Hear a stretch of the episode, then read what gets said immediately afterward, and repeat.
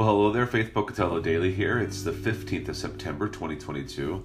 We're going to continue with this idea of endurance. And again, we're seeing that, that we are not of this world. We are different than this world because of the work of Christ in our lives. Matthew chapter 10, verses 22. Well, let's go 21 through 22.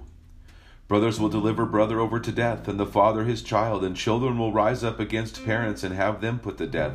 And you will be hated by all for my name's sake. But the one who endures to the end will be saved.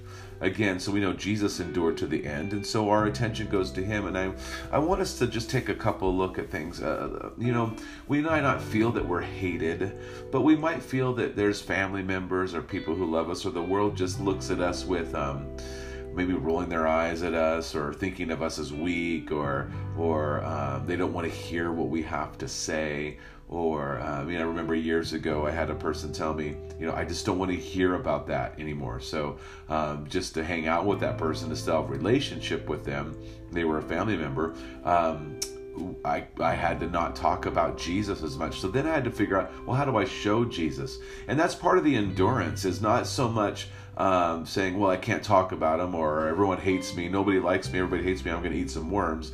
It's more of going, okay, how do I show the love of Christ in the midst of hostility, in the midst of rejection of Christ? Now, remember, they're not rejecting you, they're rejecting your Savior. It feels like they're rejecting you, right? Because your identity is caught up in Christ. I get that. Uh, but we get to endure because He endured for our sake. So hold on, keep praying. Uh, don't grow weary in doing good and continue to love those who seem to be against you or seem to reject what you stand for or your Savior.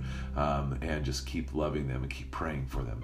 So may God richly bless your day. Enjoy Jesus. Go and share life.